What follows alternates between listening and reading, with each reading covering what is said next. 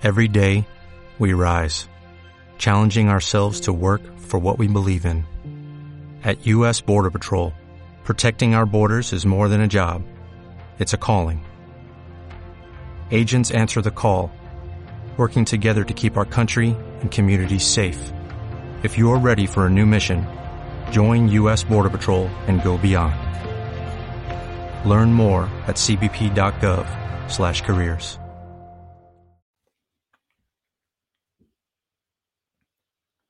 Amiche e amici passioni interisti, buonasera e ben ritrovati a tutti voi. Sono le 19.31 minuti, siamo live in questo martedì 8 agosto 2023. Ben ritrovati su Passione Inter, buonasera a tutti voi.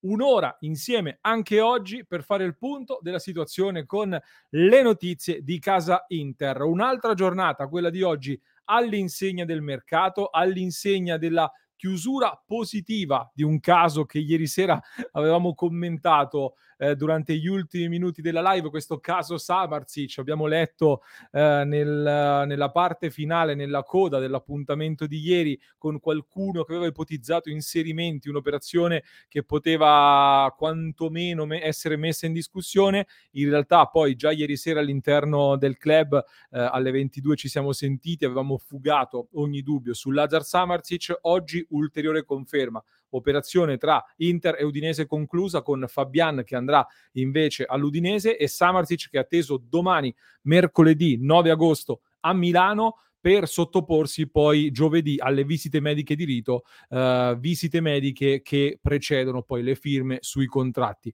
Quindi domani è il giorno finalmente di Samarzic a Milano per le visite giovedì, domani è anche il giorno di Salisburgo-Inter, penultima amichevole ufficiale per il momento tra quelle fissate poi forse ci sarà un altro eh, allenamento congiunto la prossima settimana, proprio prima dell'inizio del campionato. Per il momento la penultima amichevole è quella di domani contro il Salisburgo. Domani ovviamente la seguiremo insieme qui sui nostri canali, saremo in diretta dalle 18.30, quindi domani anticipiamo un po' le tempistiche rispetto al solito per seguire insieme Salisburgo-Inter, per vedere all'opera forse anche Jan Sommer. Domani mattina scopriremo se il nuovo portiere dell'Inter si aggregherà al resto dei compagni per partecipare alla sfida. Il uh, portiere Sommer che è, eh, in queste ore è stato ufficializzato ieri, lo abbiamo commentato in diretta, sono emersi anche i dettagli della, eh, dell'operazione, delle cifre, quindi faremo un po' di chiarezza anche rispetto a quello che è circolato nella giornata di ieri. Eh, si era parlato ieri di un contratto triennale a 4 milioni di euro netti a stagione e subito più di qualcuno aveva già scritto abbiamo preso un portiere di 35 anni, il più costoso della Serie A, eccetera, eccetera. Cifre che invece devono essere essere notevolmente ridimensionate, tra poco ne uh, parleremo, uh, così come parleremo però soprattutto di due argomenti in questo appuntamento in diretta. L'attacco, vedo anche Uh, Valerio Doriano a cui tra pochissimo rispondo. Mi salvo il commento così tra poco uh, leggiamo, facciamo il punto sull'attacco e successivamente parleremo di difesa. Quindi oggi la parte centrale di questo appuntamento lo dedicheremo ad un approfondimento sui difensori perché eh, in queste ore sono spuntate eh, delle notizie abbastanza interessanti. Soprattutto mi ha fatto molto molto piacere vedere eh, confermata la notizia che avevo anticipato nel club il 30 luglio scorso e oggi è diventata pubblica, quindi tra poco ne parleremo. Uh, prima però un saluto alla nostra splendida chat, vedo Daniele Bovi, eh, ben ritrovato Daniele, ciao Gabriele Calabrò, buonasera, ciao Andrea D'Agostino, Carlo Gre. Grazie di cuore Carlo per il messaggio e benvenuto anche qui. Allora eh, ti ringrazio davvero di cuore. Emiliano Annunziata, Zac Fire, buonasera, ciao Anto Anto. E prima però non ci credo, devo ringraziare in maniera clamorosa Alex Docet 76. Alex, Ben ritrovato innanzitutto, auguri di buone ferie, diciamo, ho letto il tuo messaggio, devo ringraziare in maniera enorme, no, non so come ringraziarti Alex che regala 20 abbonamenti su YouTube, impressionante. Alex, ti, ti facciamo un monumento qui su Passione Inter e ti ringraziamo davvero di cuore e eh, ragazzi chi ha ricevuto un abbonamento eh, in regalo, vedo Paolo Di Felice, Stefano Accardi, Manu Rox, Emiliano, Eugenio, Aifame, Giasqualo, Biagio, Emanuele, Cristian, Beppe, Bruno, Cosimo, Riccardo, Maxre, Gabriele, Mattia, Oliver Atton, Vittorio, Fabian Rodriguez. Chi ha ricevuto un abbonamento, ringraziate, mi raccomando, il mitico Alex che eh, è un milanista, ma è un tifoso di quelli che piacciono a noi, quelli con cui ci si può confrontare, con cui si può arricchire la discussione eh, qui su Passione Inter. Quindi ti, i veri tifosi sono tutti quanti i benvenuti qui su Passione Inter. Grazie Alex e grazie a chi ci sostiene. Come sapete, il nostro progetto è sostenuto da tifosi come voi. E allora, Partiamo subito, prima di parlare di mercato, però lo so che siete, siete, qui soprattutto per il mercato, c'è un'altra notizia molto importante che riguarda comunque da vicino l'Inter e quindi è bene eh, sottolinearla ed è bene secondo me partire da qui, perché nel tardo pomeriggio di oggi, prendiamo la notizia dalla Gazzetta eh, dello Sport, da gazzetta.it, è arrivato quello che purtroppo possiamo dire, o comunque quello che ci aspettavamo, senza aggiungere considerazioni personali. È arrivato il vincolo della soprintendenza, quindi San Siro non si può demolire. Inter e Milan, due stadi altrove. Questa è la notizia del tardo pomeriggio di oggi. Andiamo a recuperare quindi l'articolo non ci sono più dubbi, San Siro non si tocca e non sarà abbattuto. Il progetto di Inter e Milan di demolire la scala del calcio e costruire a poche decine di metri un nuovo impianto è definitivamente naufragato di fronte al vincolo posto dalla soprintendenza sul secondo anello e confermato dalla Commissione regionale per il patrimonio culturale della Lombardia. I due club già da mesi hanno iniziato a cercare e le hanno individuate aree dove costruire i rispettivi impianti ma l'ipotesi del nuovo San Siro, pur, su, um, pur sullo sfondo, restava praticabile. Adesso non lo è più. La Commissione regionale per il patrimonio culturale della Lombardia, esaminata la documentazione tecnica allegata, acquisito il parere della soprintendenza per la città metropolitana di Milano e i relativi allegati, ha espresso all'unanimità parere positivo di sussistenza dell'interesse culturale per il secondo anello dello stadio di San Siro, eh, avallando quindi la proposta della competente soprintendenza. Si precisa che, uh, vabbè, uh, epigrafi, eccetera, va bene, questo ci interessa poco. Quindi il secondo anello subentra quindi questo vincolo sul secondo anello, San Siro non sarà possibile abbatterlo, rimarrà in piedi e adesso si apre un nuovo capitolo nuovamente.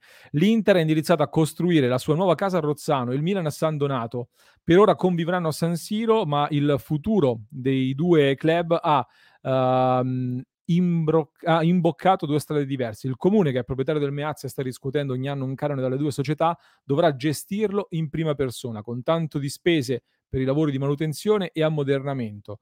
In teoria il Meazza potrebbe essere ristrutturato e ammodernato, come hanno fatto con i loro impianti altri club, per esempio l'Atalanta. Ma Inter e Milan hanno comunicato che non è possibile l'adeguamento dell'impianto esistente alle esigenze normative attuali. In estrema sintesi, per andare poi anche agli altri temi, mentre saluto anche tutta la chat, ciao a tutti e ben ritrovati. Um, in estrema sintesi, il vincolo della soprintendenza rende impossibile demolire l'attuale impianto. Il progetto originario da cui Inter e Milan erano partite era quello di condividere il nuovo stadio sulle ceneri di San Siro, cioè abbattere la, l'attuale impianto Meazza e costruire dove adesso c'è il parcheggio il nuovo stadio che sarebbe sorto quindi in una zona a pochi metri dall'attuale impianto. Uh, questo progetto definitivamente è naufragato, quindi non esiste più quel progetto della cattedrale fatto in quel modo con tutta la zona attorno. Adesso gli scenari sono uh, la ristrutturazione dell'attuale impianto è una cosa che non si può totalmente scartare, nel senso che è fattibile. Ufficialmente, però, la, uh, le due società dicono, e questo è quello che emerge, che è antieconomico o comunque per le società non è economicamente conveniente ristrutturare lo stadio e rimanere lì, soprattutto senza poter fare poi le opere attorno che avrebbero portato lo stadio a diventare eh, profittevole. E possiamo essere, eh, qualcuno dirà, eh, è un discorso di parte, qualcuno dirà non è vero, eh, eccetera, eccetera, dalle società dai loro studi, da quello che è emerso, uh, le società appunto nei loro conti dicono per noi non è conveniente continuare sull'attuale stadio, ristrutturarlo e, uh, e andare avanti in questo modo qua in maniera condivisa. È più conveniente ragionare su un nuovo stadio ciascuno con l'Inter che ha individuato la zona di Rozzano e il Milan che ha individuato la zona di San Donato. Questa è la situazione dunque adesso relativa allo stadio. Uh, Carmine dice una volta che non sarà usato lo riporterei agli anni se- 70 eh, senza tettoie e colonne. Quando l'ho visto la prima volta nel 76 mi sono emozionato. Più che altro eh, adesso per il comune, nel caso in cui dovesse rimanere con lo stadio in mano così, subentra anche un, um, come dire, un'ulteriore difficoltà, cioè il comune dovrà continuare a mantenere in piedi uno stadio dal quale eh, non ricaverà nulla o quasi e, e una, avrà una serie di costi abbastanza importanti. Quindi anche per il comune rimanere con lo stadio senza Inter e Milan diventa un bel problema. Uh, poi ma, Murigno, ok, ne riparleremo di Murigno, rimodernare lo stadio lasciando la proprietà al comune è come affittare una casa, ristrutturarla e poi non comprarla, e infatti non, non, non c'è convenienza al momento nel fare questo. Uh, Mario, voglio vedere alla fine che farà San Siro destinato a qualche concerto, qualche progetto alternativo a voce, a parole, se ne è già parlato. Ma mm, non lo so, io continuo a pensare che anche in questa serie di uh, diciamo in questa serie di notizie colpi di scena che stanno emergendo, io continuo a vedere sotto sotto anche molto un gioco politico delle parti, dove la reale eh, volontà delle parti in causa non è ancora emersa al 100%, secondo me. Però mh, sullo stadio magari abbiamo già fatto due approfondimenti l'anno scorso, uh, verticali totalmente sullo stadio, sia con una persona che, era, che parlava del progetto di ammodernamento e di, mh, di, restauro di San Siro, sia con chi invece ha parlato di, ristru- di eh, buttarlo giù e farlo nuovo. E magari faremo di nuovo qualcosa di verticale totalmente sullo stadio. Adesso cambiamo argomento perché vedo che la chat c'è stato qualche commento sullo stadio, ma siamo più di 1121 tra tutte le piattaforme e vedo eh, 99,9% dei commenti sono tutti quanti legati eh, al tema mercato. Uh, per cui Andiamo sul mercato, ricordandovi, ripeto, domani saremo in diretta dalle 18.30 per, fare, eh, per seguire insieme la partita contro il Salisburgo, quindi vi aspettiamo. Uh, ah, a proposito di Salisburgo, assente Acerbi domani, quindi non ci sarà Acerbi, mh, mm, che lo sapevamo che era infortunato, mentre salvo colpi di scena sarà presente Sommer, quindi il nuovo portiere Sommer eh, in arrivo ufficializzato eh, ieri sarà domani tra i convocati a disposizione potremo quindi vederlo debuttare già nella partita di domani contro il Salisburgo e c'è grande curiosità. Visto questo assist dell'ultima ora della notizia, partiamo proprio dai portieri, poi parliamo dell'attacco e quindi dei difensori, come vi dicevo, e a livello di portieri, ehm, su Sommer vi dicevo eh, bisogna dare una correzione rispetto alle notizie che sono emerse ieri. Eh, si era parlato, come detto, di un contratto triennale, quindi fino al 2026, eh, con un ingaggio da 4 milioni di euro netti. Era questa l'indiscrezione circolata ieri, eh, mentre nella giornata di oggi i dettagli vanno in un'altra direzione, ovvero eh, contratto fino uh, di due anni, quindi 2025, più un'opzione per un ulteriore anno, ma soprattutto a 2,5 milioni di euro uh, di ingaggio base, non 4. Di differenza uh, ce ne passa.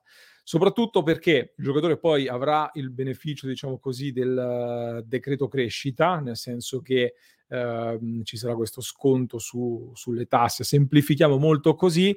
Eh, giustamente però vi segnalo, e per questo io vi invito sempre a fare un salto eh, nel club eh, di Passione Inter, www.passioneinter.club, perché all'interno della nostra community, oltre a sostenere il nostro progetto, partecipano delle persone eh, molto competenti in vari campi e oggi Uh, il nostro Francesco ci spiegava anche perché c'era un po' di discussione sul decreto crescita.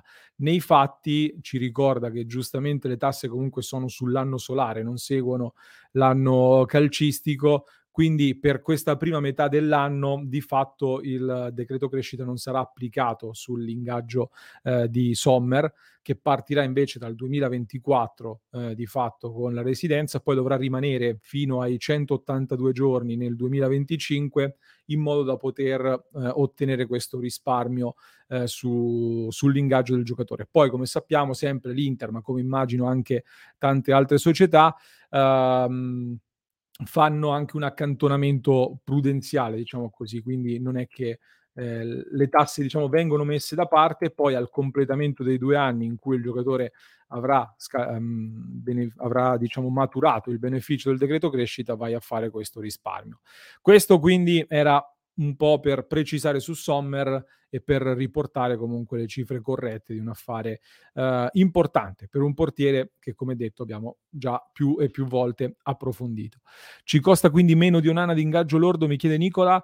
Uh, beh, allora considera che Onana il decreto crescita non ne ha beneficiato, quindi Onana prendeva attorno ai 3 e qualcosa, uh, all'ordo ti diventava sui 6 e qualcosa, più qualche commissione, eccetera.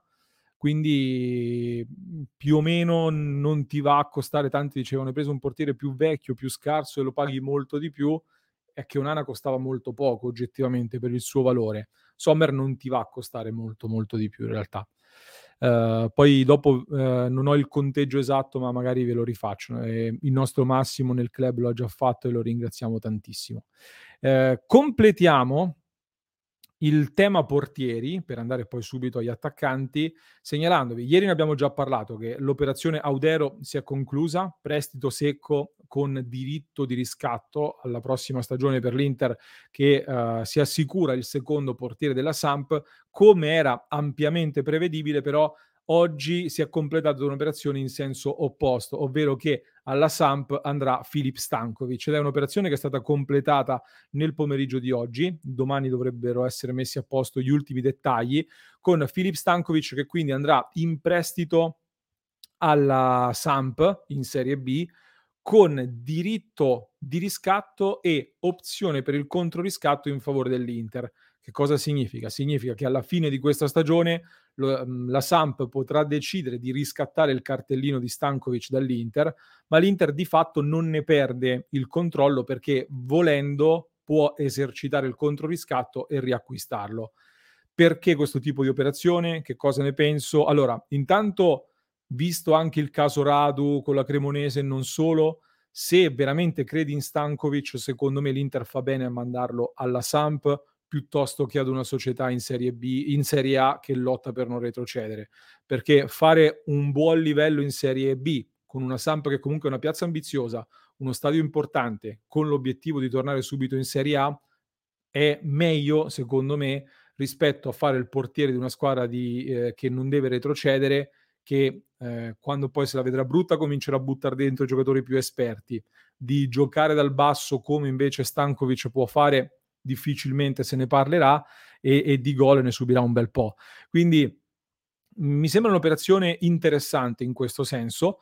E poi a livello anche di formula, intanto credo che sia anche un po' un discorso di mh, operazione collegate, quindi è un, un, affare un po' più ampio e tutto rientra anche nelle condizioni agevoli che l'Inter ha uh, ottenuto per, per Audero appunto. A parte questo, però, è anche un modo per ripagare la Samp che ti valorizza un calciatore, perché altrimenti oggi quali società sono poche le squadre che ti prendono un giocatore in prestito, te lo fanno crescere gratuitamente, soprattutto una squadra come la Samp che comunque con tutti i problemi e quello che vuoi um, è una squadra importante, comunque una società di rilievo con obiettivi. E quindi questo modo è anche quello di mh, ripagare, tra virgolette, il, uh, il lavoro che farà quest'anno la Samp sul nostro Filip Stankovic. Poi tra un anno uh, ci ritroveremo e si valuterà se sarà pronto per fare il secondo oppure no. Um, chi allena la Samp? Pirlo, il maestro Andrea Pirlo. Massimiliano, ciao Massimiliano, operazione perfetta dalla Samp in B, ci si aspetta lo stesso obiettivo dell'Inter in A e lo allena a fare le parate nei pochi tiri in porta che riceve. E, bene, questo era il punto della situazione sui portieri. C'era un'altra cosa che volevo dirvi, uh, c'era una domanda che mi avevate fatto che però no, va bene, mm, me la sono persa. Allora andiamo agli attaccanti. Rapidamente agli attaccanti. Allora, um, in questo momento l'Inter sta riflettendo su, uh, sulla questione attaccante. C'è stato... Uh, ah, ecco, questa era l'ultima cosa che volevo dire, perdonate, poi andiamo sull'attaccante. Grazie Stefano Sala per il suggerimento. Eh, no, abbiamo parlato tanto delle tempistiche su Sommer, abbiamo atteso, eccetera, eccetera. Eh, atten- oggi sono arrivate nuove notizie dalla Germania relative alle condizioni di Manuel Neuer, portiere del Bayern. E Manuel Neuer ha avuto un ulteriore allenta- rallentamento, diciamo così, sue, uh, del suo rientro e, e, sostanzialmente ancora oggi non c'è una data precisa per il recupero di, di Neuer. Fa abbastanza, cioè fa riflettere, nel senso hanno venduto il portiere, non hanno ancora l'attaccante, però non leggo crisi Bayern, mentre, mentre, sull'Inter leggo molto di più.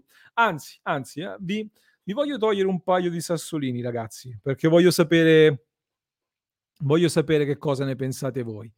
Uh, io adesso sono stato, no, non è un difendere secondo me, io cerco sempre di riportare tutte le discussioni dando più oggettività possibile e poi ci aggiungo a margine la mia considerazione. E molti giustamente dicono, vedo l'Inter dell'anno scorso, quest'anno siamo giustamente, non lo so se giustamente, dico, vedo l'Inter dell'anno scorso, ci siamo indeboliti. Io eh, a questo discorso ribadisco sempre, ok, però è un gioco che a me non piace giocare, perché poi io il campionato prossimo lo giocherò contro le rivali, non contro l'Inter dell'anno scorso. Quindi la mia corsa non deve essere sull'Inter dell'anno scorso, ma sulle mie rivali. E allora ogni tanto, secondo me, è giusto, è doveroso, anzi, fare un controllo anche di quello che sta succedendo attorno, perché a noi so- sembra di vivere un po' in una bolla, ovvero che l'Inter può fare quello che vuole. Dico, vendiamo quello a 100 milioni e questo lo compro a 4 eh, molti fanno il mercato in questo modo qua. Molti, ieri mi è piaciuta molto una considerazione che ha fatto Domenico nel club di Passione, o Domenico Massimo, non mi ricordo, scusatemi ragazzi, eh, nel club di Passione Inter, dove diceva anche noi ci stiamo affacciando anche al mercato comunque con uno status differente rispetto alle ultime stagioni, ovvero è vero che tutti sanno dei problemi economici, del fatto che l'Inter non può spendere, eccetera, eccetera. È vero anche che tu ti presenti a questo mercato in Serie A intanto come una di quelle che vengono dette come favorite. In Europa arrivi da finalista di Champions e vabbè che, non, che la finale di Champions ci siamo arrivati per merito, ma anche con un pizzico di fortuna e, e tutto quello che vogliamo. Ma è vero anche che comunque una squadra in Europa, prima di farti un favore e di darti dei giocatori a delle condizioni agevoli, dice, ma sai, questa è una squadra a cui bisogna prestare attenzione comunque, quindi tanti favori io non li faccio. Questa è una considerazione. Uh, mentre saluto Gino dal Messico, grande Gino, un grande saluto e un saluto anche a Stefano, ovviamente. Eh, questa è la prima considerazione da fare. La seconda considerazione che devo fare è vediamo il mercato dell'Inter. Leggo tante cose in questo periodo. Io sono d'accordo che su alcune cose c'è stato un ritardo, alcune cose si potevano fare prima e in maniera differente. Allo stesso tempo, leggo oggi, apro i quotidiani, la situazione del Napoli. Oggi ero eh, pomeriggio, ero in contatto con un collega che ha avuto la possibilità di intervistare l'agente di Mario Rui. L'agente di Mario Rui ha detto chiaramente che se arriva un'offerta lui vuole andare via e, e, se non andrà via sarà un altro degli scontenti in una squadra di scontenti. Una cosa del genere, ha detto l'agente di Mario Rui. Si aggiunge a Zielinski che vuole andare via, Osimen che ha una forte offerta dall'Arabia Saudita, una lunga lista di giocatori infortunati, un allenatore nuovo che di problemini ne ha. Questa è la situazione in casa Napoli. Non mi sembra proprio lineare, pulita e tutto fatto. Vedo la Juventus, l'altra squadra che viene definita la nostra principale rivale in questo momento, eccetera. Eh, Losano, grazie Tony. Eh, la Juventus comunque se leggete una pagina di mercato della Juventus, da qui al 31 agosto dovranno fare almeno 8 o 9 operazioni in uscita e altrettante in entrata, cioè devono rivoluzionare ancora mezza squadra e siamo all'8 agosto. Vedo il Milan, il Milan ne abbiamo parlato più e più volte, il Milan l'anno scorso è stato dipinto, o comunque da tre anni che viene dipinto come la squadra più forte del pluriverso mai esistita, eh, clamorosamente imbattibile, eccetera, eccetera. Poi è arrivata dietro di noi, li abbiamo massacrati e tutto quello che volete, ma soprattutto ha cambiato mezza squadra. Quindi o non era così forte o Uh, o, non, o, qualcosa non torna. Cioè, se la squadra era così forte, tutti clamorosamente incredibili, potentissimi e bellissimi da vedere, perché devi cambiare mezza squadra? Questa cosa non mi torna. E fatto sta che poi vado a vedere e vabbè, su, sul discorso che i colpi del Milan sono tutti perfetti e, e, bravissimi, mentre i nostri sono scommesse, abbiamo già detto più, più, più volte. La Roma non ha ancora l'attaccante, è un cantiere aperto, c'è la discussione. La Lazio lo stesso, non ne parliamo. Cioè, non è un voler dire va tutto bene così, perché secondo me non è che se mal comune mezzo gaudio, in questo caso non, per me no, nel senso non è che se le altre non stanno facendo ancora le cose per bene, allora anche noi siamo giustificati uh, ad essere in ritardo. Però a me sembra che questo sia un mercato di- difficile per tutti. Questo io vorrei, uh, diciamo, mi piacerebbe ogni tanto ecco, fare un bagno di realismo, uscire dalla nostra bolla renderci conto quindi che mhmm, in questo momento tante squadre comunque stanno facendo uh, un po' di difficoltà sul mercato o comunque hanno ancora diverso lavoro da fare. Questo riguarda anche l'Inter che uh, comunque di giocatori per me ne ha messi dentro diversi e molto forti. Per me eh, vabbè, Angelo Vitale, io ho parlato in italiano e mm, met- metteremo i sottotitoli, ci proverò. Uh, detto questo, io ripeto, per me la squadra è forte, punto. Io sono convinto che quest'anno mi divertirò, adesso però si aprono degli scenari. L'attaccante per me dirà molto sulle ambizioni di questa stagione, nel senso che il tipo di attaccante che si, andrà, che si andrà a prendere per la mia opinione, per la mia opinione, sulla carta indirizzerà un po' le mie ambizioni. Cioè, se mi arriva un attaccante di un certo tipo, io alla prossima stagione mi presento con un determinato tipo di aspettative. Se mi arriva un altro giocatore, mi presento in un altro modo. E questo penso che più o meno uh, lo, lo condividiamo tutti. Sì, tranquillo Carlo, poi a fine anno ci ritroviamo tutti, tutti insieme. È sempre così, Carlo, è sempre così. Ma io, io, ragazzi, cioè l'etichetta di tutta poster che mi viene data, me la prendo volentieri, me la prendo volentieri, perché ogni anno durante il mercato ci, ci si dilania e tutto il resto. Poi eh, il, il risultato finale è che l'Inter da quattro anni è la miglior squadra italiana. E quindi io che tifo l'Inter e non il mercato dell'Inter, a fine anno sono abbastanza contento.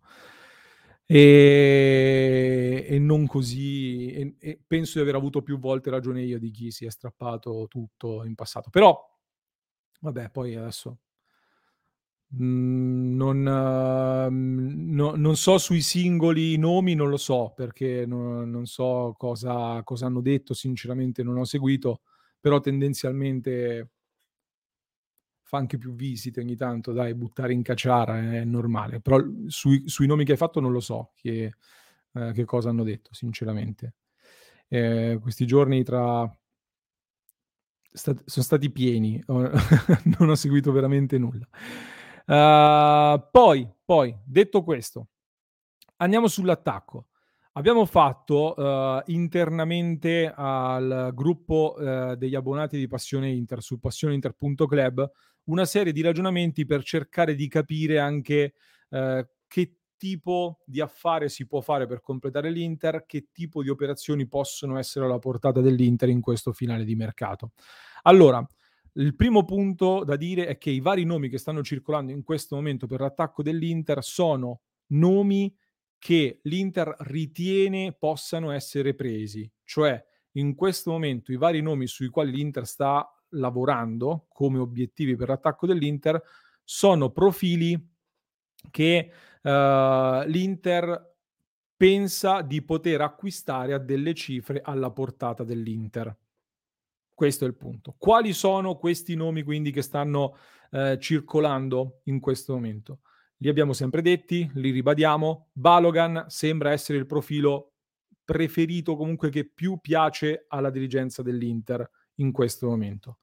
C'è poi una serie di altri nomi che, che include uh, uh, Beto, che, di cui abbiamo già parlato molto, dell'Udinese, c'è ehm, Alvaro Morata che però sta rinnovando con l'Atletico Madrid, quindi non, ehm, non, si può, ormai diventa difficile, ma lo teniamo lì comunque fino all'ultimo, anche in caso di rinnovo di contratto, vediamo che succede. E, ehm, e c'è Taremi, di cui abbiamo parlato oggi sul nostro canale, con un approfondimento che vi consiglio di recuperare se non l'avete fatto, perché ho fatto un mio punto della situazione portandovi anche dei dati, eh, raccontandovi un po' che tipo di giocatore è, la carriera, eh, i pro e i contro di questa operazione. Perché, come dico sempre, io vorrei che su Passione Inter si animasse la discussione, io vorrei mettervi a disposizione sempre gli strumenti per... Uh, per fare insieme delle valutazioni. Qualcuno mi aveva chiesto sempre nei commenti uh, se Taremi è un buon rigorista. Sì, uh, ne, ha, calciati tantissimi, ne ha segnati parecchi, quindi, quindi sì. Uh, detto questo, questi sono i profili. Qual è il budget a disposizione? Sì, di MR5 è una notizia che abbiamo avuto anche noi, di fatto, ma eh, cioè, non, non, c'era bisogno molto di chiedere la cosa, è, è abbastanza evidente eh, con i nostri calcoli che stavamo facendo, dai numeri che stanno uscendo. L'Inter comunque ha intenzione, da quello che è emerso in questo mercato, di impegnare, ed è difficile, ed è eh, importante eh, diciamo, sottolineare questa cosa.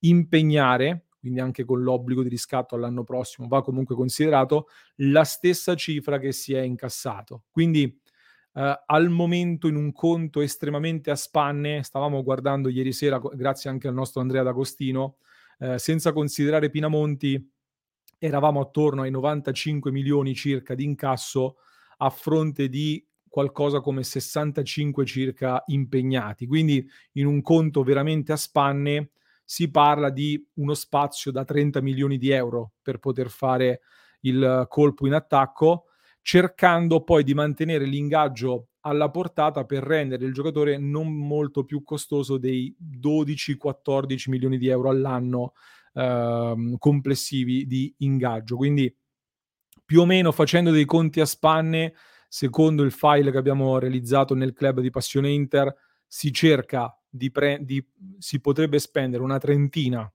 per l'attaccante, cercando di mantenerlo poi come costo squadra, quindi di ingaggio, attorno ai 14 milioni totali. Questi sono un po' i parametri eh, a disposizione. Poi, come dice giustamente UE 7K, bisogna vendere Sensi, Lazzaro e compagnia, perché se vendi questi due e soprattutto Correa, lo spazio aumenta ancora di più e ti puoi permettere di manovrare con più margini sul colpo in attacco importante e poi anche di andare a prendere un, um, un nuovo giocatore al posto di Correa eventualmente. E per questa serie di motivi su Balogan si stava ragionando anche su una percentuale sulla futura rivendita e, ehm, e questo era quindi la notizia di, di giornata. Parallelamente, però, Taremi è un giocatore eh, che va tenuto d'occhio perché anche qui sembra poter essere un potenziale compromesso a livello di caratteristiche che va più in direzione dell'Inter. È chiaro che, come stiamo dicendo, sono tutti giocatori molto diversi, cioè forse Taremi è un pochino più simile a, uh, a Morata in questo senso, mentre Balogan è un giocatore totalmente opposto, circa 10 cm più basso, più abituato alla profondità più, ehm, e più attaccante eh, da profondità. Un sondaggio mi avete chiesto. Lo posso fare solo su YouTube, ragazzi, quindi perdonatemi sulle altre piattaforme, uh, ma non lo posso fare, lo faccio su YouTube. Chi prenderesti in attacco? Allora ci mettiamo Beto, uh, Taremi, ci mettiamo Morata, ci mettiamo Balogan. E questi sono i quattro nomi al momento. Quindi vi metto questi quattro nomi e, e sono curioso di sapere la vostra. Andiamo a lanciare il sondaggio. Tac, eccoci qua. E, ehm, e aspettiamo i vostri voti. Allora, Taremi somiglia nel fisico e nelle movenze ad Akan Sukur. eh, eh, sai, ci sta, non ci avevo pensato Francesco. Non ci avevo pensato. Non ci avevo pensato. Io non ero molto grande ai tempi di Akan Sukur, anche se ho la maglietta. Uh, comunque, eh sì, no, se volete mettere un altro nome, ragazzi, lo mettete nei commenti. Se volete mettere un altro nome, lo, lo mettete nei commenti. Questi sono i quattro. Posso mettere solo quattro opzioni su YouTube.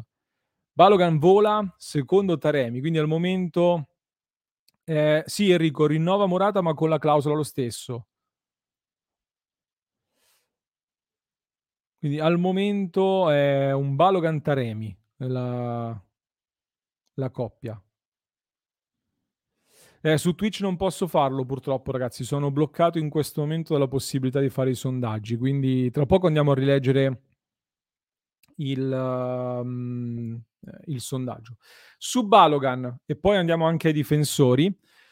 Uh, Balogan uh, si è partiti da una valutazione di 50 milioni di euro. Io però ribadisco quello che ho detto all'inizio, ovvero uh, il l'Inter è convinta, poi vedremo se sarà così o meno, che anche con l'Arsenal comunque si possa arrivare a delle cifre abbordabili. Se non ci fosse questa convinzione avrebbero già abbandonato la pista. Questo è quello che ci risulta. Poi eh, non è detto che arriverà, mh, mm, non è detto che, che si farà, eccetera, eccetera. In questo momento, se Balogan è ancora un obiettivo, ehm, è perché dall'Inter si ritiene che un, un accordo a delle cifre abbordabili si possa trovare. Perché dico che un accordo si può trovare? Lo ribadisco per l'ennesima volta. Intanto perché l'Inter deve cedere ancora degli elementi e sarebbe fondamentale riuscire a piazzare Sensi, Lazaro, Correa magari, Agumè nelle prossime ore per poter avere più spazio. Ma Balogan è un giocatore in uscita dall'Arsenal e questo è abbastanza chiaro. Loro dicono se Oilund è costato tutti quei soldi dopo solo 9 gol, 9 gol ehm, perché io dovrei vendere il mio giocatore a molti soldi di meno? Questo è il discorso che sto semplificando molto che fa l'Arsenal. Condivisibile dal loro punto di vista, però il giocatore vuole partire, vuole lasciare l'Arsenal. Uh, il Monaco si è provato ad inserire, ma lui ha delle ambizioni più alte e in questo momento ha espresso una preferenza per l'Inter, quindi l'Inter prova a far leva anche su questo e, e quindi dei margini per poter trattare ci sono, forse proprio anche con questo inserimento di una, con, di una percentuale sulla futura rivendita. Un, di questa cosa sulla percentuale eh, abbiamo già parlato in maniera molto approfondita anche nell'appuntamento di ieri. E, detto questo, di, di, Taremi abbiamo già parlato nell'appuntamento di, di, oggi che ho pubblicato sui nostri canali, quindi eh, trovate tutto lì, non ci torno in questo momento. Vorrei spostarmi, se siete d'accordo, sul difensore, perché Sull'attaccante comunque non mi aspetto novità nel giro di pochissime ore, sinceramente.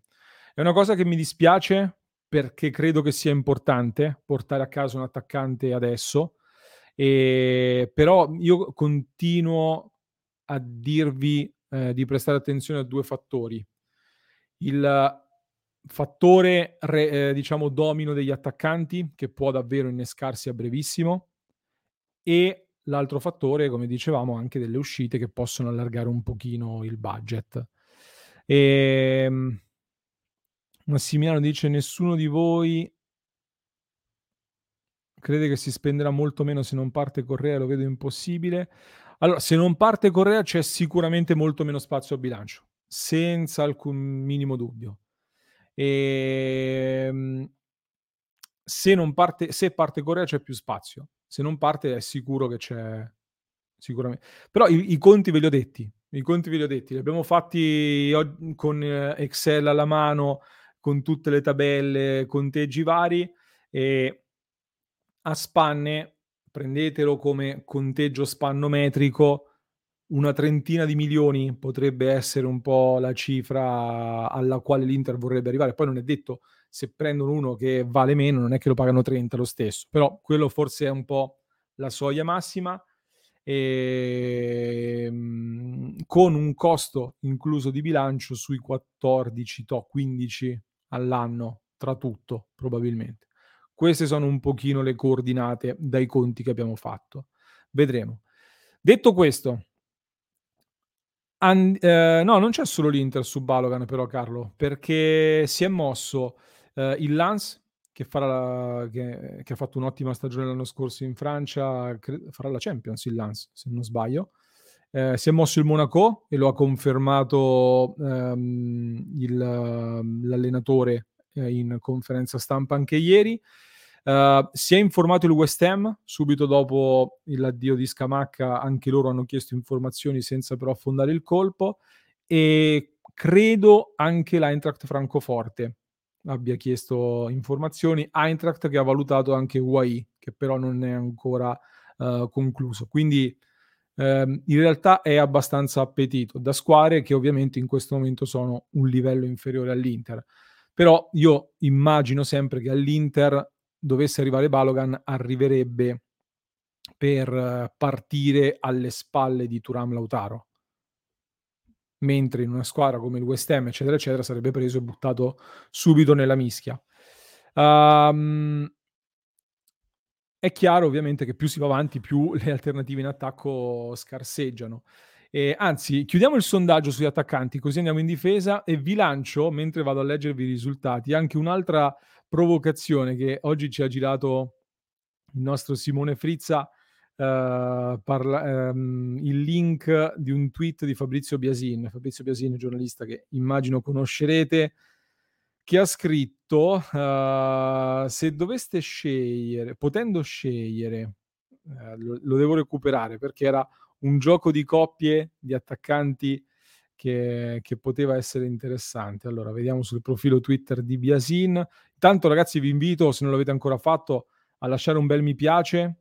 Mi raccomando, cliccate subito su mi piace e, uh, e fate iscrizione al canale se non l'avete ancora fatto. Clic sul tasto iscriviti, mi raccomando. Uh, l'attacco Inter.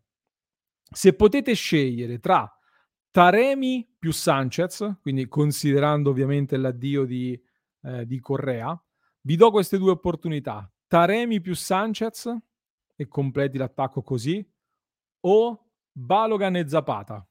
Ecco, grazie Antonio Bagliamonte per, per averlo suggerito. Ve lo, metto, ve lo metto in sovrimpressione.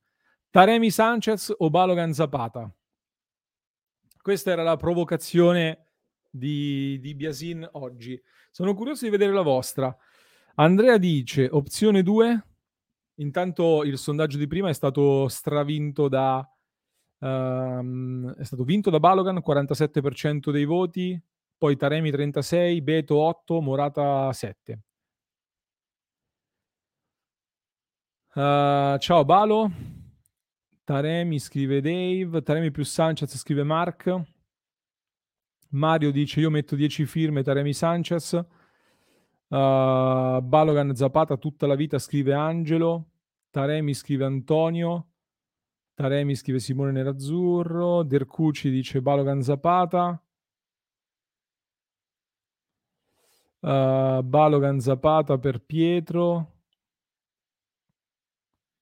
Beto Balogan non credo sia fattibile, Anto. Dubito. Taremi Balogan lo stesso non credo. Io vi sottopongo un po' di, soprattutto sui dubbi, vi, vi voglio sollecitare. I dubbi su Taremi li ho espressi oggi, mettendoci però anche tante note positive su questo giocatore.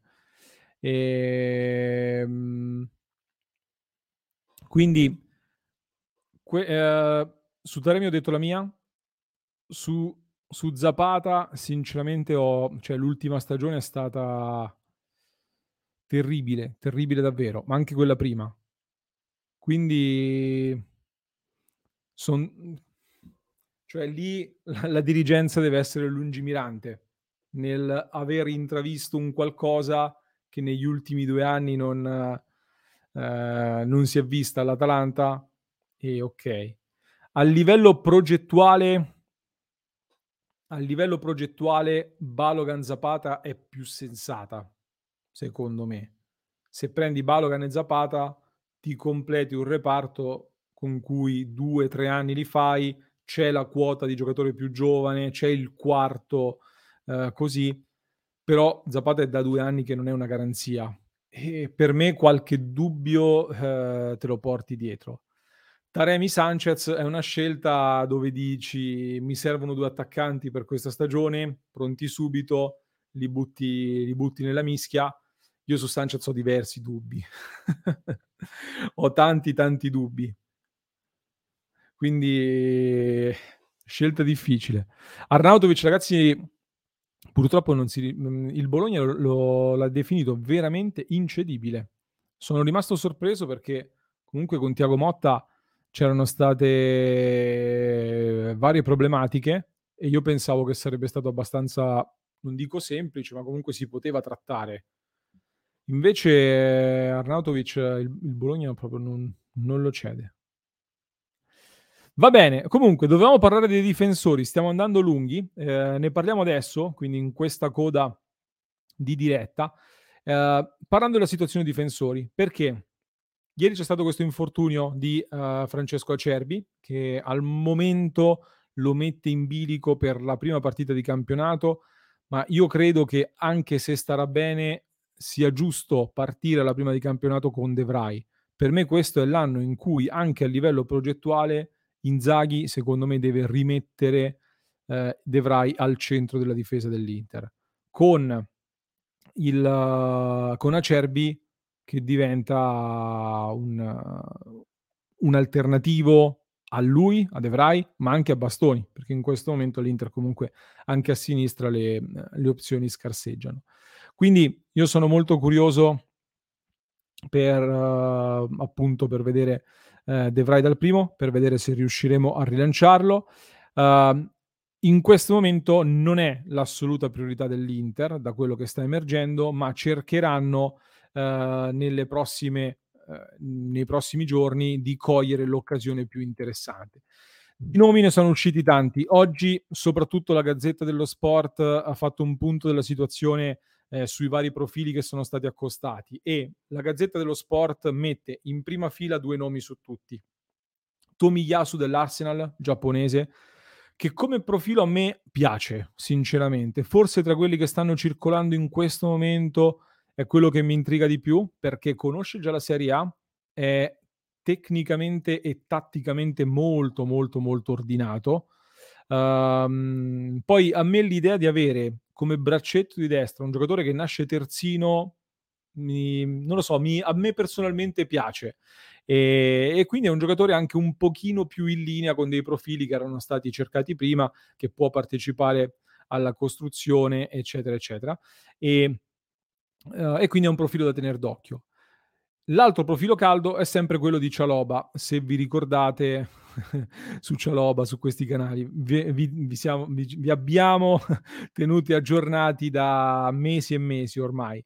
Eh, il punto è che entrambe le società in questo momento, Arsenal e, e Chelsea, non aprono a delle condizioni favorevoli per l'Inter. Per questo motivo io in questo momento, sinceramente, io cerco sempre di far sognare un pochino, però sono sempre estremamente realista. Credo a, a mia sensazione oggi che il difensore sarà un colpo. Qualcuno oggi ha scritto alla Acerbi, magari con lo stesso rendimento, però con delle condizioni abbastanza agevoli, nel senso che la scelta progettuale sul, uh, sul braccetto di destra credo che passerà, non dico in secondo piano, ma comunque si guarderà molto all'aspetto anche di opportunità. Di opportunità in giro ce ne sono, uh, possono esserci, possono presentarsi. Cialoba e Tomiyasu al momento non lo sono, perché entrambi sono valutati molto e, mm, e, non vogliono svenderli, tra virgolette. Quali sono le alternative, quindi, potenziali a questa pista? Toloi è un profilo che uh, non, uh, non, è raggiungibile in questo momento, visto che l'Arsenal sta chiedendo eh, scusate, l'Atalanta sta facendo muro e non vuole cederlo agevolmente e già anche lì c'è qualche tensione con Gasperini come sempre, quindi è un profilo eh, difficile da portare via l'Atalanta in questo momento. È sicuramente più facile raggiungere Demiral che è fuori dai piani dell'Atalanta. Su Demiral ho saputo oggi da un mio collega che si è mossa la Roma anche, quindi anche Demiral è da tenere, da tenere d'occhio in questo senso. Uh, il giornalista Alfredo Pedullà, però, ieri sera di nuovo e anche oggi ribadisce che secondo lui, secondo quello che sa lui, e di solito è abbastanza netto nel modo di dire le cose che sa lui, ehm, Demiral Inter è un qualcosa di già ben indirizzato, con l'Atalanta che sta già andando su Yen del Verona, che tra l'altro è un profilo interessante. Quindi Demiral si è mossa a Roma, secondo appunto Alfredo Pedulà, però è una cosa che rimane molto nell'area per l'Inter. Parallelamente, e poi torniamo su Demiral, quindi perché dobbiamo parlarne, eh, il, la Gazzetta dello Sport riferisce che sono stati eh, offerti all'Inter due giocatori. Eh, Gabriel Paulista, difensore che ha anche passaporto italiano brasiliano del Valencia, classe 90, dovrebbe essere classe 90, ehm, che ha già avuto una carriera al Villarreal, è stato all'Arsenal, non è mai esploso ai livelli che ci si aspettava e al Valencia ha vissuto una stagione un po' così. L'anno prima aveva avuto un problema al ginocchio, un infortunio grave al ginocchio, quest'anno eh, stagione molto altalenante e è in uscita dal Valencia che sta cambiando molto la squadra, stagione difficile per il Valencia ed è stato proposto all'Inter.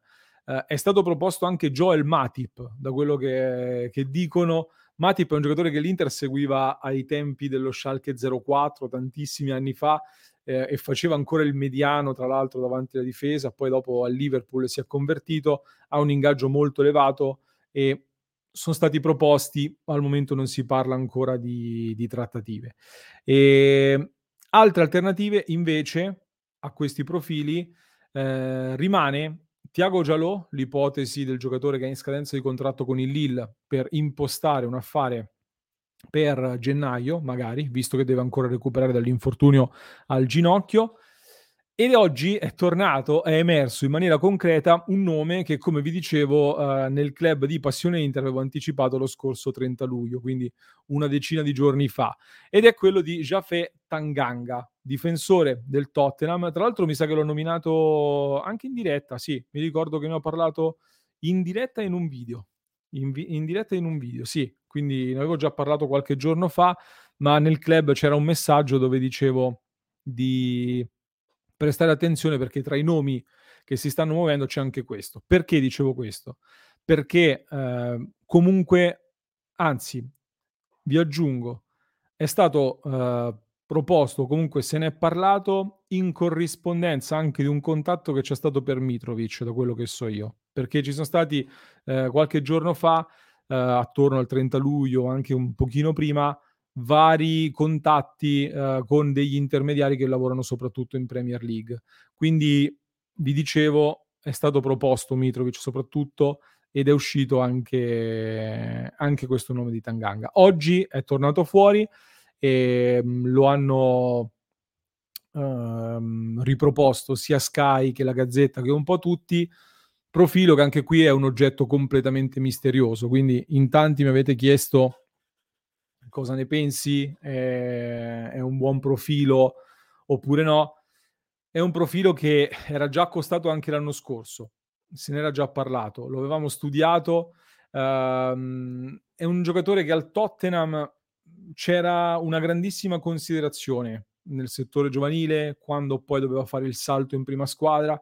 È partito bene e poi si è un po' perso durante eh, la sua avventura. Quindi era uno di quelli che vengono in prima squadra con, mm, con grandi eh, aspettative che però poi non ha pienamente mantenuto. Un po' per degli infortuni che lo hanno limitato, un po' secondo me ha avuto anche qualcosa di...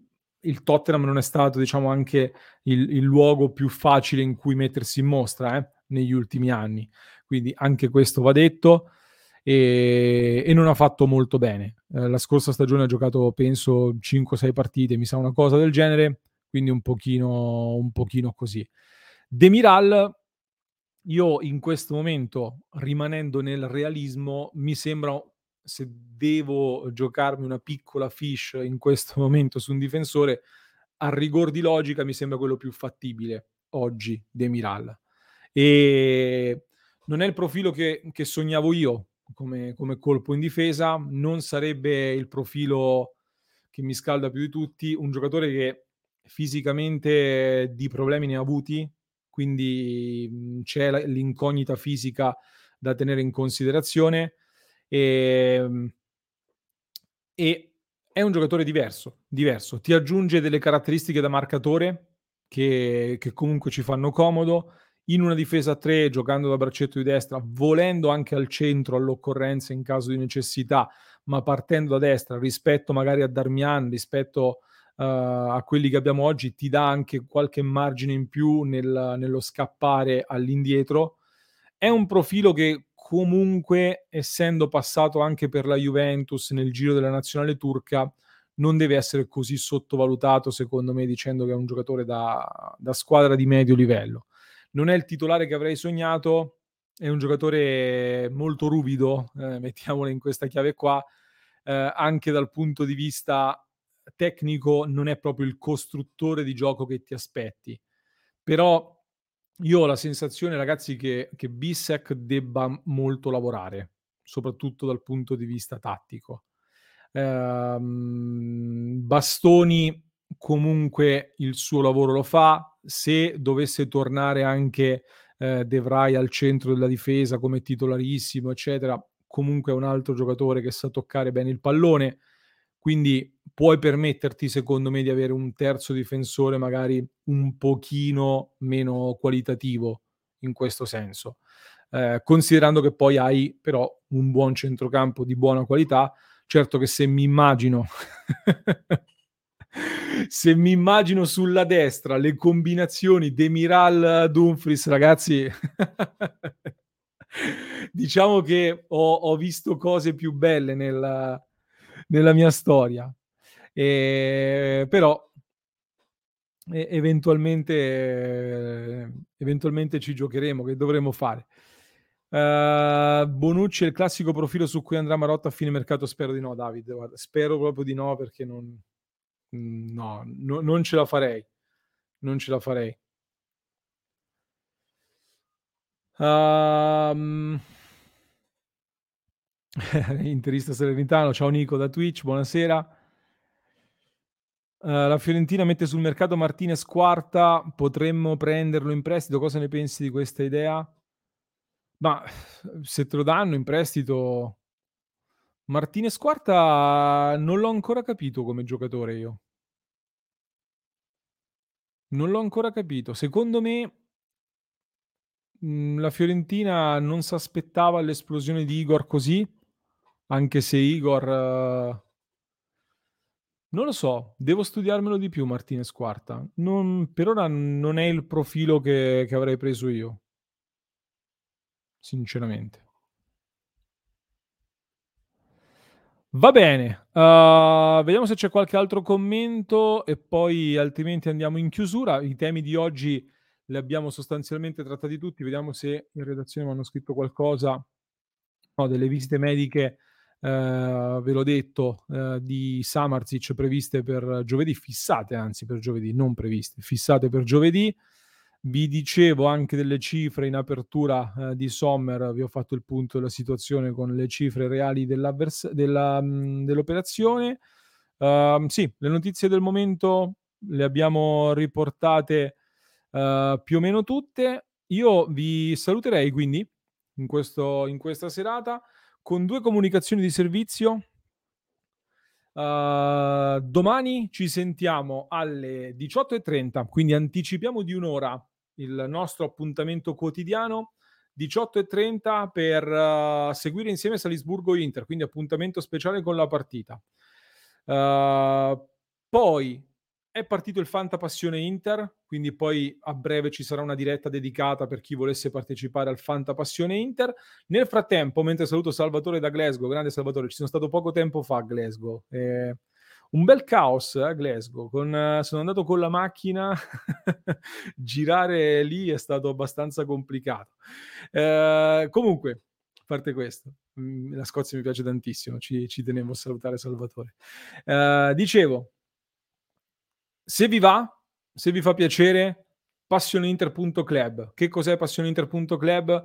È il club di, di Passione Inter, della community di Passione Inter. È il modo eh, con il quale Passione Inter si sostiene, con il quale il nostro progetto va avanti ed è la community con cui noi interagiamo giorno dopo giorno e all'interno della quale realizziamo dei contenuti aggiuntivi e dove, grazie come vi dicevo a Francesco, a Massimo, a Domenico, abbiamo integrato tante cose in queste ore, abbiamo fatto i conti anche su cosa si può fare sul mercato, anche dal punto di vista regolamentare e non solo. Quindi se vi fa piacere, se vi piace il nostro progetto, se vi va di sostenerci, considerate la possibilità di abbonarvi su www.passioneinter.club, fate un salto, vedete se fa il caso vostro e sapete che eh, se, se ci sostenete il nostro progetto va avanti, ogni giorno vi portiamo nuovi contenuti, vi facciamo compagnia, vi raccontiamo le notizie, l'approfondimento, l'analisi e le partite della nostra Inter e, e, ci prepariamo ad una grande stagione da vivere insieme e sono convinto che ci divertiremo. Grazie ancora davvero ad ognuno di voi e, e bravissimo Andrea, molto semplice, si conosce tanta bella gente, scrive il nostro Andrea e sono d'accordissimo a partire proprio dal nostro Andrea che eh, ci, ci porta sempre grandi contenuti. Vi auguro una gran bella serata, sperando di rivedervi qui domani. Un grande abbraccio, un saluto sempre e solo Forza Inter.